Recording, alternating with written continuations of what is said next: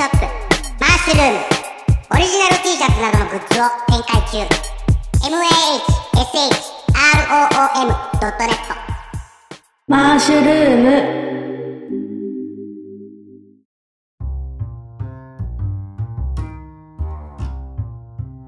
あ、こんにちは、言うの忘れた。そうやね。そっちやね。こんにちは。こんにちは。うまやんです。一服です ずれてんなぁ。何やろね。うん。久しぶりやから。もう一回行こうか。はいせーの。はい、こんにちは、うまやんです。い はい一服です。やいや、神社で思い出したけど、神社とかさう、ん。自社仏閣？前も言いましたけど、まあ、僕ら学生の時そういうの案内してたから、うんうん。女性の友達とか後輩とかが恋愛の相談っていうか、え大体結び？逆やな。縁切り？誰々と縁切りたいんですけあどー、切実よね。そういう神社知りませんって、ああ、あるよ。それやった。ら、あそこの、ここ、ここ行ってはい。こうしたら、はいはい。みんなやってるけどなーって言って、何人か紹介しましたけどうね。ん私でも馬やんと付き合う前にずーっと行ってた縁結びのとこあるわ。ああ、そうう。んご興味ああれば、うん、一応ご興味あり、あ お教えします。まあ、京都とかにいるとね、近寄ったらあかんとことかね、いっぱいあったしねあ、。この話もしたかは、もう忘れましたけど、もう一周年もしてるとね。が 何を話したか一つも覚えてないですけど、あるね、後輩と夜ドライブ行ったんかなんかで、で、かなり遠くのうん県外ぐらいのとこまで行って、学生時代ですよ。真夜中に行って、うんほんで、近道やっていうことで山越えをする道を通って行ったんですよ。うんほんで、まあ、こう、二人やったんで、うんなんやかんやで喋って帰ってくるじゃないですか。でもだんだんだんだんもう喋ることもなくなってきて、うんもうシーンとしたこう山道をラジオの男だけが聞こえてくるみたいな。うんうんその当時、その近辺で火事があって、お寺、小さいお寺が焼けたと。でその犯人をまだ捕まってないんですよ。うん。ああ、あ、そういや、先輩ここなんか火事あったんですよね。うんあそうそうそうそうそうそうって言って。あの犯人捕まってないよな、つって。誰も言うなよ。言った。って言って。え何がですかって言って。うんいや、誰にも言うとあかんで。ほんならいや、やめてくださいよ。そういうの。で、ずーっと俺が黙ってたら、僕誰にも言いませんから。ひどい。絶対またなんかもう、帰ってくんで、そんなことしたら。いやいやいやいや悪いわで、ちょっとおお灸を据えたろうとやも調子に乗ったお灸据えられるわ。誰にやねん。お姉さんかな。もうちょっと、いっぱいいっぱい用意してくれてるわ、きっうんと。ほんまやうんな。そうなんです。なるほどね。うまやん一服のやいやいレディオこの番組は関西人うまやんと一服の夫婦が好きなこと日々感じたことなどに何でもやいやい言っていくポッドキャスト番組です。あくまでも2人の独断と偏見で述べている部分もありますのでそこはご容赦ください。それではそろそろ始めましょうタイム。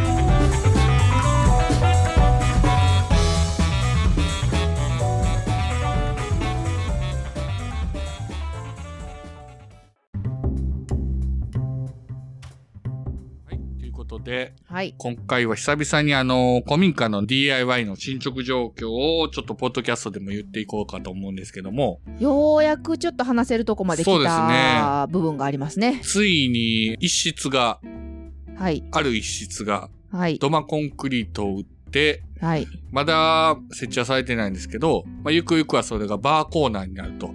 バーカウンターを簡単なキッ。チンみたいになる予定。そうですね。キッチンバーカウンターになると。まあ、ポロポロいろんなとこで言ったりしてるので、ほんのり、あ、聞いたことあるっていう話かもしれないんですけど、まあ、そもそも私たちが引っ越してきまして、はいはい。軍師専務ご夫妻のことね、紹介した回もありましたけど、あれがほんまに引っ越しともうほぼ同時ぐらいではい。お二人に来ていただいて、で、畳のある部屋、うんうんうん土間に面した畳の部屋を、こう畳を取っ払っちゃって、コンクリートを打って、わかりやすく言うと、はい。まあ、母屋と離れがありまして、母屋の玄関を開けると、まず土間があり、左側には今30畳の大広間があるんですけども、はい。右側には和室があったんですよね。小さい和室が6畳、8畳かな？ぐらいかな。?6 畳か8畳ぐらいの和室があって、うん。まあ、離れにも続いてるんですけども、そこの6畳の和室を、まあ、全く我々はどうしようか考えてなかったのを専務夫妻が、まあ、ここは、まあ、土間ですから玄関入ってそのまま靴のまま上がれるようにコンクリートを打って、うん。で、まあ、土間キッチン。で、母屋の方を向いて、簡単な調理なり、できるようにしたら、一服さん、まあ、楽しいでしょみたいに言ってくださって。バーカウンターをしつらえてね。うんんっていう計画なんですよ。で、まずまずやることっていうのは、畳なんで、畳を引き上げなあかんと。そう。いや、そんな予定じゃなかったからね、コンクリート打つってどういうことから私は始まってますからね。どうですか皆さん、あの、和室の畳み上げたらまず何出てくると思います？まず床が出てくるんですよね。板やね。板、荒板っていう板が出てきて、はい。その薄い板をめくると、はい。まあ建物の土台が出てくるんですよ。もうむき出しですね。うん。まあ古民家なんで、えー木材が入ってて、そはいの根田とか大引きとか、まあ、まあここはもう、だから、その、そのさらに下は土が見えてる状態ね。基まあ、礎それをが。全部取っ払うんですよ。その、ね チェーンソーとセーバーソーという電動ノコギリを使って、バールもね。太い木を切っては外へ出し、そしてアジアシアス特急の二人がひたすら釘を抜くっていうことをしたりね。うん。地域おこし協力隊の彼にも来てもらったし、まあ、畳も重かったしね。まあだから、一時期はその土むき出しになっていたんですよね。長かったよ、うんこの時期。で、そこからまず何をしたかというと、はい。まず配管を通さないといけないんで、あそうですねまあキッチンなんで、えー排水排水を、水をね、キッチンから出さなあかんということで、塩ビパイプではい。排水をつらえて、はい。これも勾配を専務に何度も何度も何度も何度も計算してもらってまあ、な。水は高いとこから低いところに流れるっていうのは分かってるんですけど、それをね水って高いところから低いところに流それをれるんやで。ね、あの、床下の狭いとこで、こう、角度をちょっとずつつけていって、外に出していく、あれ、何メートル ?5 メートルぐらいかな。な。外に出すのに。その極端な話さ、うんうんうん。滑り台のように高くすれば、それは水は流れますよ、うんうんでもそんなにスタートがそんな高かったらあかんわけやから、うんうんうん最終的なゴールをうん。先に念頭に置いて角度をねちゃんと流れるようにそうね。せんとあかんっていうその勾配の計算みたいなのがあって、うん。まあ我々はもう50分の1とか100分の1そうそうとかね。そうそうもう専務に本当にお世話になりま50して。センチ進むごとに1センチ下がるとかそういうのが。もうなんか最終的にはとにかく専務がここにこう印つけてくれたからみたいな感じで勾最後、配つけ専務て自身が来て、手伝っ床下潜ってくれてた。最後なもうほんまに。僕がし仕事行ってる時に。来てくれて。ほんまありがたで、くて。さらにあの壁を、まあ取っ払って和室なんで、うん。で、壁もまあ、いったら剥き出しにして、そうね。で、そこに石膏ボードを貼って、まあ今、ここをどうするかっていう悩んでるんですけど、はい。石膏ボードを貼った後に壁紙を貼るか、うん。漆喰を塗るか、まあその辺の作業が今後あるんですけど。で、天井も取っ払って、うんでまあ床ですようん。もう勾配つけてうん水も流れるようにしましたと、でそっからね、だいたい約20センチ上げないといけないと。上げるっていうのは、レベルのそのグランドレベルから20センチ高さを出さないといけないと。土間があって一段こう20センチ分上に上がったところがコンクリートのてっぺんになる、そう足が置くとこね。ねで、コンクリートそのまま20センチ打つのはなかなか大変やということで、全部コンクリートにしたらえらいことになるかでらかさ上げせんとあかんっていうことで、採石っていう、まあ、大きい砂利ですよね、石を。あれもね、どのくらい運びました？ホーでもそムセンターから。の前に馬やん苦労はい。した型枠の話があるじゃない、あ、型枠。あれめっちゃ苦労してあれも結局専務にはいはいはいはい最終ちょっと細かいとこ直してもらったもん。三方は壁があって、そのまま使えるんですけど、一方は地面が何も側がないので、まあ言うたら側を作らないといけない。えっ、と床を全部外してもう土も見えてる状態ですとでそのまま砂利なりコンクリートをバッてやったら結局横にベーっと流れていってしまうからコンクリートを打つ部分を囲いを作らないといけないんですよね。そうそう。四方を囲わないといけないんですけど、まあ三方は囲まれてるんで、一方を囲むと。それを使うのにブロック塀を使うんですけど、コンクリートブロックをうん。積んで、モ二ルタ段ね。ル、二段やったらちょっと高いから、一段は普通のコンクリートブロックで、もう一個は羊羹って呼ばれる低いやつを。半分のサイズの高さが出るコンクリートブロック。まあその2つをどんどんと積んで、間モルタルで、土の上にモルタルっていうセメントと砂混ぜたやつを敷いて、その上に接着させて積んでいくんですけど、これがまあ水平取るんがなかなかか我々素人には難しいんですけど、うん最初ガタガタやったのもう一回やり直したもんね。やり直して、で、なんとか、まあ四方は囲いができましたと。でその四方もさできましたって言うけど結構あの板のとこ大変やった何にもないところはコンクリートブロックでしょ、うんで壁の部分は壁の基礎になる木材はあるけど板を張らんとあかんくって結局コンパネを張ったんですよねうんうんうん。でそのコンパネ、コンクリートパネルね。うん、を張って壁にするんですけどこれもこのままだとツルツルやからっていうことで、はい。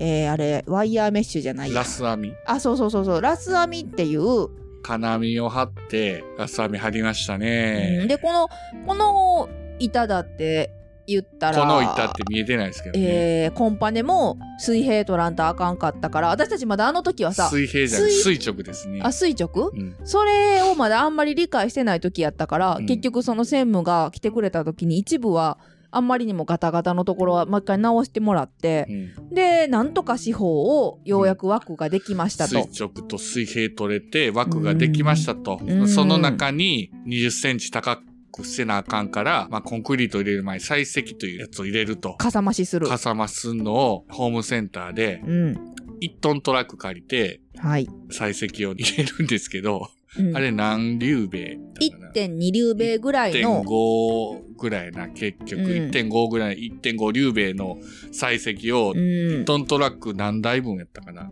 ？2トン半分運ん2だんですトン配分かねだ。から1トン車で1回運び1トン車満杯の荷台の採石を想像してください。あれを2回半。で、でそっから家の前止めて、そうそうそう運び入れなあかんからね。土間までトラックがつくわけじゃないから玄関の門の前までトラックに置いて、うん。でそっからいわゆる一輪車とかうん。コンテナに 採石を移し替えて まあ、そこにね、地域おこし協力隊のいつも協力してくれてる方と、ももう市のね、職職員員のあの力自慢一人連れて行きますって言って待ってるでって言って来てもらって。でもだから男の人馬やん入れて3人でまあ一応かすかではありますけど私も入れてなんとかひいひい言いながら運び入れてそうですね。10センチの厚さの、まあ、採石を入れると。床一面に。はいで、そのままやったら沈んでしまうんですよね。コンクリートその上に入れても。だから、点圧、点圧、圧力をかけて石を固めると。あれって結局採石って言ったら砂利じゃないですか、うんうんで言っても隙間があるでしょ？砂利なんやからそこにコンクリをそのまま流すと隙間にどんどん入っていくから下がるってことなの点圧せんかった、まあ、下がんねん。ここはええわ。点圧ってすごい分かりにくいよね圧力をかけんねや。だから踏み固めんねや。踏み固めるって言ったらいいかもねそうそうそうそやねその砂利を踏み。固めて採石。採石をうん踏み固めて、うんコンクリートを上から流し込んでも仕上がりが沈まないようにするそう。でこの点圧っていうのも点圧機を一応ね自作もしたんよね馬やん自作したな。木の枠作って。木の枠作ってモルタル流し込んうんですっごいまあ、それじ重たいゃあ間に合わんということで、いつもお世話になってるご近所さんご近所にさんに、えー点圧機を借りて。ち、ょっとお貸しいただいてこれはやっぱり大きかったよね。ドドドドドドドドって電動でやってくれるもん。どうですか皆さん。たまに道路工事で、アスファルトを固めるときに、うん。ドドドドドドドドってこう、誰かが乳母車みたいに押してるやつ、あれ点圧機ですよ。うんうんうんうん、うん、工事の現場の人がね。うん、あれをうちもねお借りして。ずーっと、体が震えるぐらい点圧機かけて、あれ思い出した。腹筋つけるためのさダイエットのさブルブルブルブルブルっていうやつあるやん。ようわからんけどな。そんなんええねんけど。あんな感じ。で、まあ、その点圧を終えて、まあ、ガチガチに固めた石の上に、まあ、ようやくコンクリートを流し込むんですけど、はい。まあ、これぐらいのこう、コンクリートの量になると、そのホームセンターで袋でね、うん。売ってるセメント買ってきて、作っっても拉致あかんということで、もはい。うミキサー車を呼ぶということで、そうですね。ここでちょっとまたアジア幸せ特急のたっちゃんのコネを使って、て業者さんにちょっと紹介していただいて。で、ミキサー車を注文して、うん。なかなか忙しくて、時間も取れなかったんですけど、なんとか年なん内にとか年内にミキサー車が朝一で家の前まで着くんですよ。でこれまたやっぱり市の職員さん地域おこし協力隊の人来てもらって男で4人。4人で。プ、ラス私。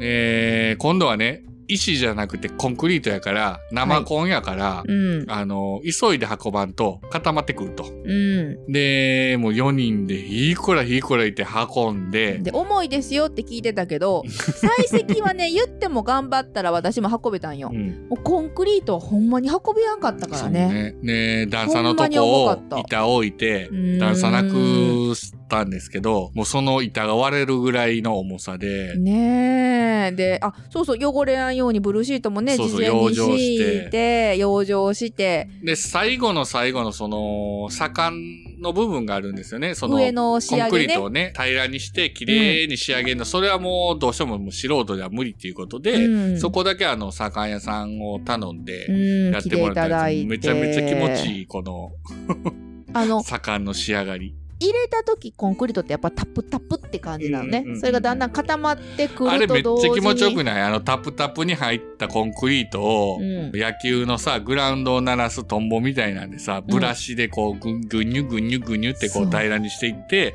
で、だんだんこう固まってきたら、こう、金ごてでさ、シャーシャーってさ、うっとりしたようねっとりする。であの私もそんな現場今までまじまじ見たことなかったからさ、うんうんうんうん、左官さんが忍者が使う水の上に浮く。水雲みたいな。そうそうそう。ああいうの使ってさやってはんのとかうっとりして何度も「はいはい。すいません」って言いながら見に行ったね。前でも、ご近所さんに聞いたらさ、そのう、ん。橋？うん。大きな橋を作るときに、そうん。の、コンクリートをね、うん打つときにみんなこう、かがり火焚いて、うん。下から夜通し見張りながら、うん。左官したって言ってたからね。ねえすごいよね。まあまあうちはもう6畳8畳ぐらいやったんでその日一そう。日で、それでもね、コンクリートは運んだのは午前中にできたけど、1時間2時間ぐらいで行けたもん2ね時間ぐらいでね。すごいやっぱ男で4人はすごかった。うんでそこから左官屋さんが固まってはこうまた鳴らして、固まっては鳴らしてで、結局夕方ぐらいまでかかったかな。そうね。完成してもう今日は終わりです。これでって言われて。して仕上げてくれたんで、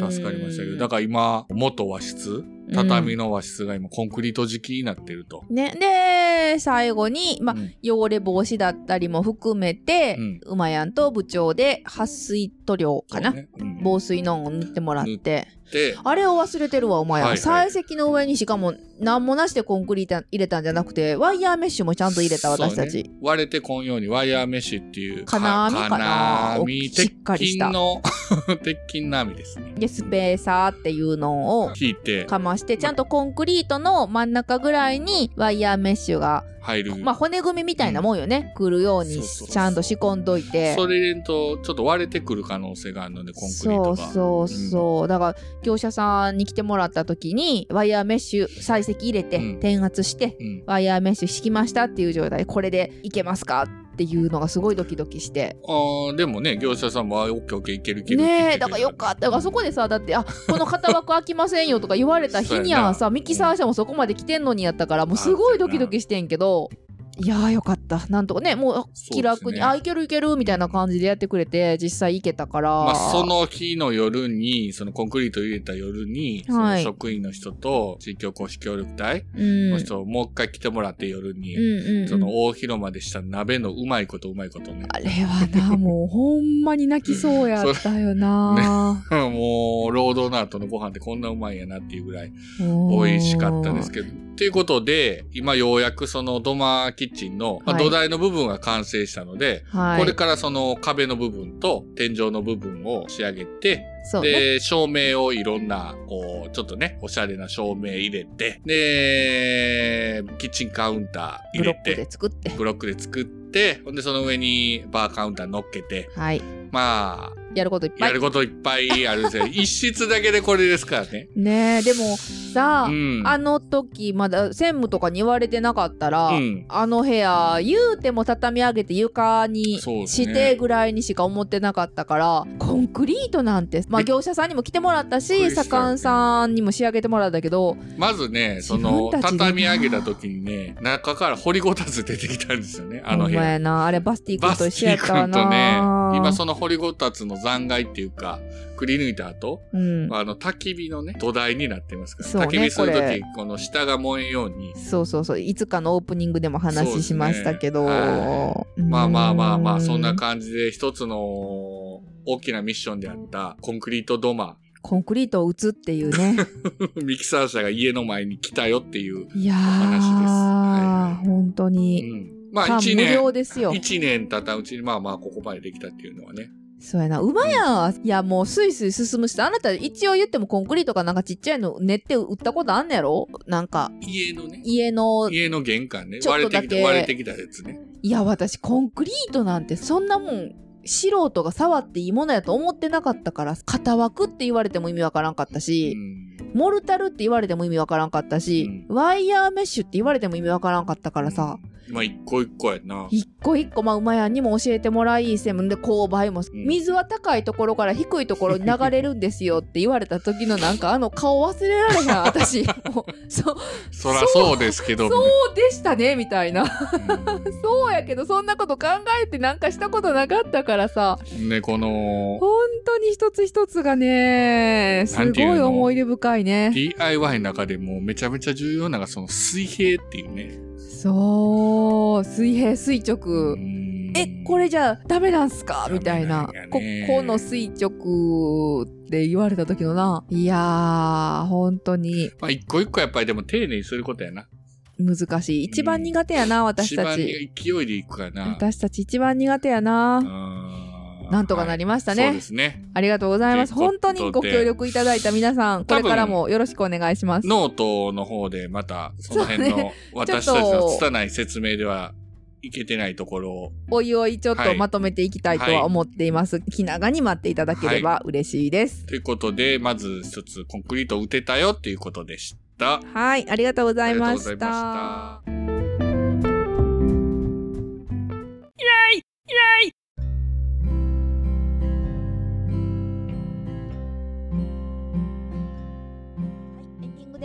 ディングです。いやー今回ははい感無料の回になりましたけれどもそうでしたね。はいまあまあエンディングをちょっと撮るのも久しぶりなので、はい。ここ最近いただいたお便りなんかもはいはい紹介したいと思います、実はねいろいろ送っていただいてるんですありがとうございます。ありがとうございますいつも楽しく読んでますでちょっと全部紹介するともうたくさんあるぐらいなので一部抜粋ということで私の方からご紹介いたします、はい。配信で言うとサボ大工さんいいつつももありがとうございます。ねえもうそれだけで心強いっていうね。はい。サボ大工さんがね前回かなカバー曲の回について感想をいただきました、えー84回目拝聴しました。いやいや嬉しいところテーマにしてくれました。自分はラジオ好きだったこともあり和洋ともに比較的幅広く聞いてました自分もカバーズ好きな番組です。あの番組に呼ばれる歌手はただでさえ歌がうまいのに人の歌を歌って本家とは全く違う魅力を生み出すというスキルを持った人ばかりで毎回楽しみです。っていうことでその後もねいろいろ送ってくださってるんですけど結構あのおすすめの演歌歌手のカバーなんかも書いてくださってますし、はい。とね意外なところであいみょんとかヒゲダンなどの曲も歌詞もいいですねっていうことでほんまに幅広いこと書いてくださってるんですよ。幅広いね。でアニメ主題歌の件にも触れてくださってて、気になるのはイタリアで北斗の拳のイタリア語バージョンを見たことがありますっていう。めちゃめちゃイタリアとか、キャプテン翼とか流行ってたらしいからね。ねえあのでツイッターでも結構カバーの回は反響が多くて中島みゆきの中国語バージョン。があるとか、うん。その我々が考えるカバーとはもうひとひねり上の、カバーの話も出てたのでちょっとねいろんなおすすめカバー本当にツイッターを中心に教えていただいてて、めっちゃ素敵な曲もたくさんあったので喜んでおりますまたまだ引き続きなんかこれいいよっていうのがあったら私はぜひ教えていただきたいと思ってます、はい。ありがとうございます。ありがとうございますで続いて西郷さんはい。いつもありがとうございます。いつもありがとうございます。この間ね、絶巻きは100回を迎えましたけど、えー、じゃあちょっとこちらも抜粋で。こちらはね、おせちの回ですね。はい。やいやいラジオのお二人へ。ということで、やいラジ家のおおせち料理事情のお話をお聞きしました。おせちの話をところどころで聞くことがありますが、はいいえいえで全然違うなと思いますね。の後に、うん。もうこれはかなりのびっくりマーク付きよ西郷さんいつも穏やかなメールなのに玉ひも？入れる？玉ひも？っていうことで。あ玉ひも美味しいよ。初めて聞きました、うん。まあまあ衝撃でした。とはいえ美味しいしまあええかと思います。許します。っていうことで お許しもいただきました。なんか西郷さんのところはうん。もともとご実家はあのあんまり父さんがおせちお好きじゃなかったのか食べなかったのでお寿司をねおせちではなくお寿司をデリバリーして食べるっていうお正月だったようで、まあ、家々によってねいろいろおせちの事情ってありますよね。へえ。最後はねいろんな家庭のおせち料理を一口ずつ食べて回るツアーをやってみたいですねっていう いいな、それ。やりたいよねそれすごいやりたい。でも、今年の正月はさ、九州のそうですよ。雑煮、お雑煮も食べさせてもらって。実はねマーヤさんのところ美で味しかった。美味しかった。やっぱりね本場の画面に。うん、いろんなとこ食べてみたいと思った。食べてみたいですね、では西郷さんはではまた西郷さんということでリクエストは竹内まりやさんの不思議なピーチパイをお願いします ということでこの後流れますけれどもうん。ね流すか。ま あそんな感じで、は、はいいい、ろいろ反響もいただいてて嬉しい限りでございます。はい。やいやいラジオではお便りを募集しております。はい。えーやいやいラジオアットマーク Gmail.com。はいツイッターの方はハッシュタグをつけて、カタカナでやいラジでお願いします。はい。ではでは、またね、いろんなあの DIY というか、やってますんで、また報告できると思います。一服のノートもぜひ見てみてください。はい。では、さようなら。ありがとうございました。さようなら。